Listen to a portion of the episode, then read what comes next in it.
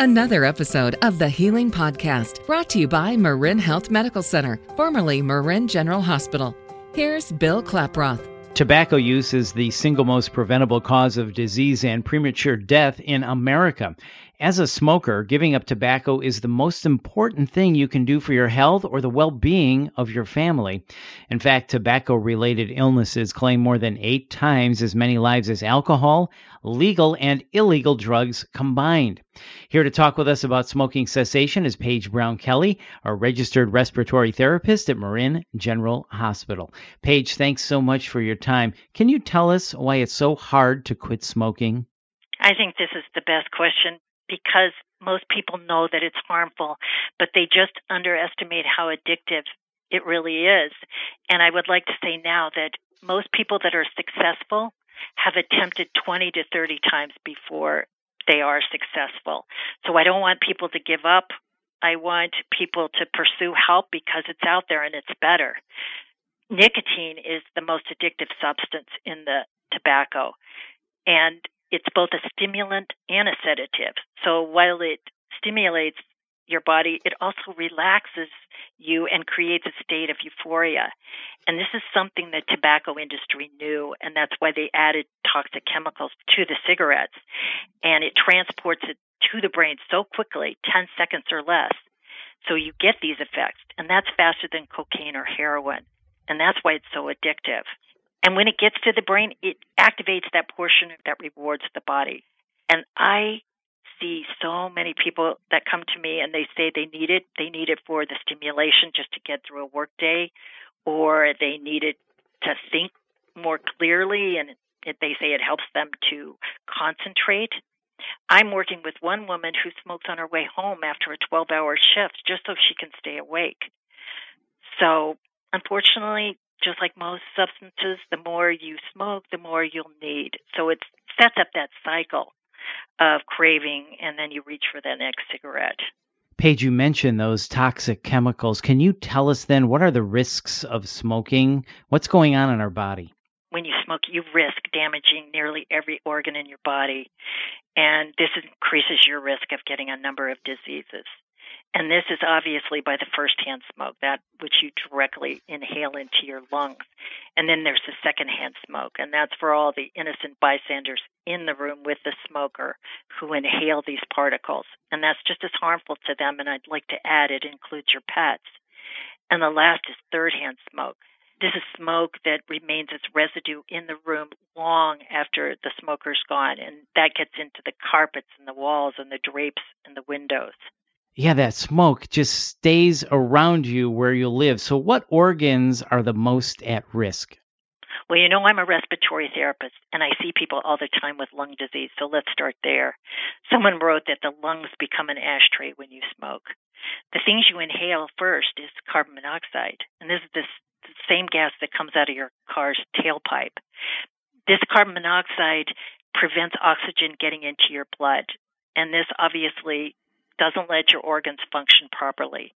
And then the worst is this tar that you're inhaling. It's a sticky brown substance and it covers the lungs and it stays there because smoking actually paralyzes the cells that naturally would clean out your lungs.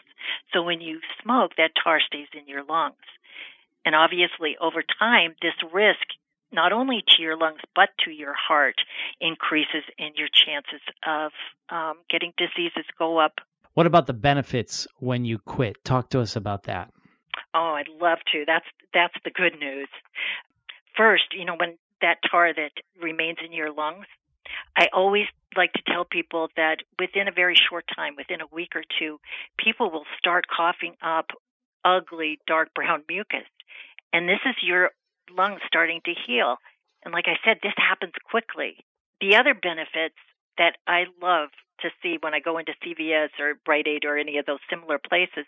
When you go to the nicotine replacement counter, you'll see them list the 20 minutes to five year benefits. But let me just go over some of the highlights. When you stop, your heart rate goes down, your blood pressure goes down just within minutes. And one of the most rewarding things that people see is that their skin and their coloring starts to improve.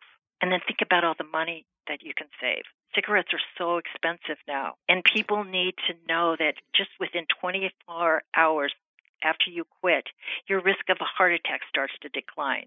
When we see people in the hospital, we always let them know that your immune system will function so much better, so you'll heal faster when you stop.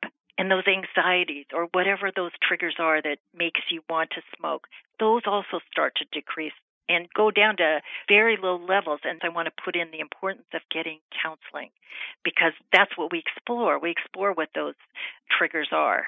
And then just in one year, the risk of coronary heart disease drops to half that of a smoker. And in even five to 15 years, you risk the chance of getting diabetes and a stroke. And that goes down to a level of a non smoker.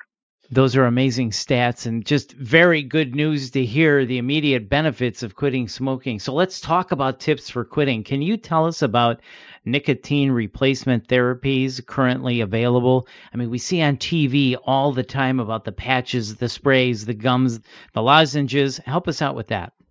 Well, it's important to address this question too because people who buy nicotine replacements over the counter without counseling have the lowest rate of success. There's just too much bad information out there about it. And so people tend to underdose themselves and then it doesn't work. And so they give up. And then people are concerned about nicotine because they know that it is a stimulant. But the nicotine replacement is important because it helps us get through those hooks that um, keep us physiologically craving that cigarette.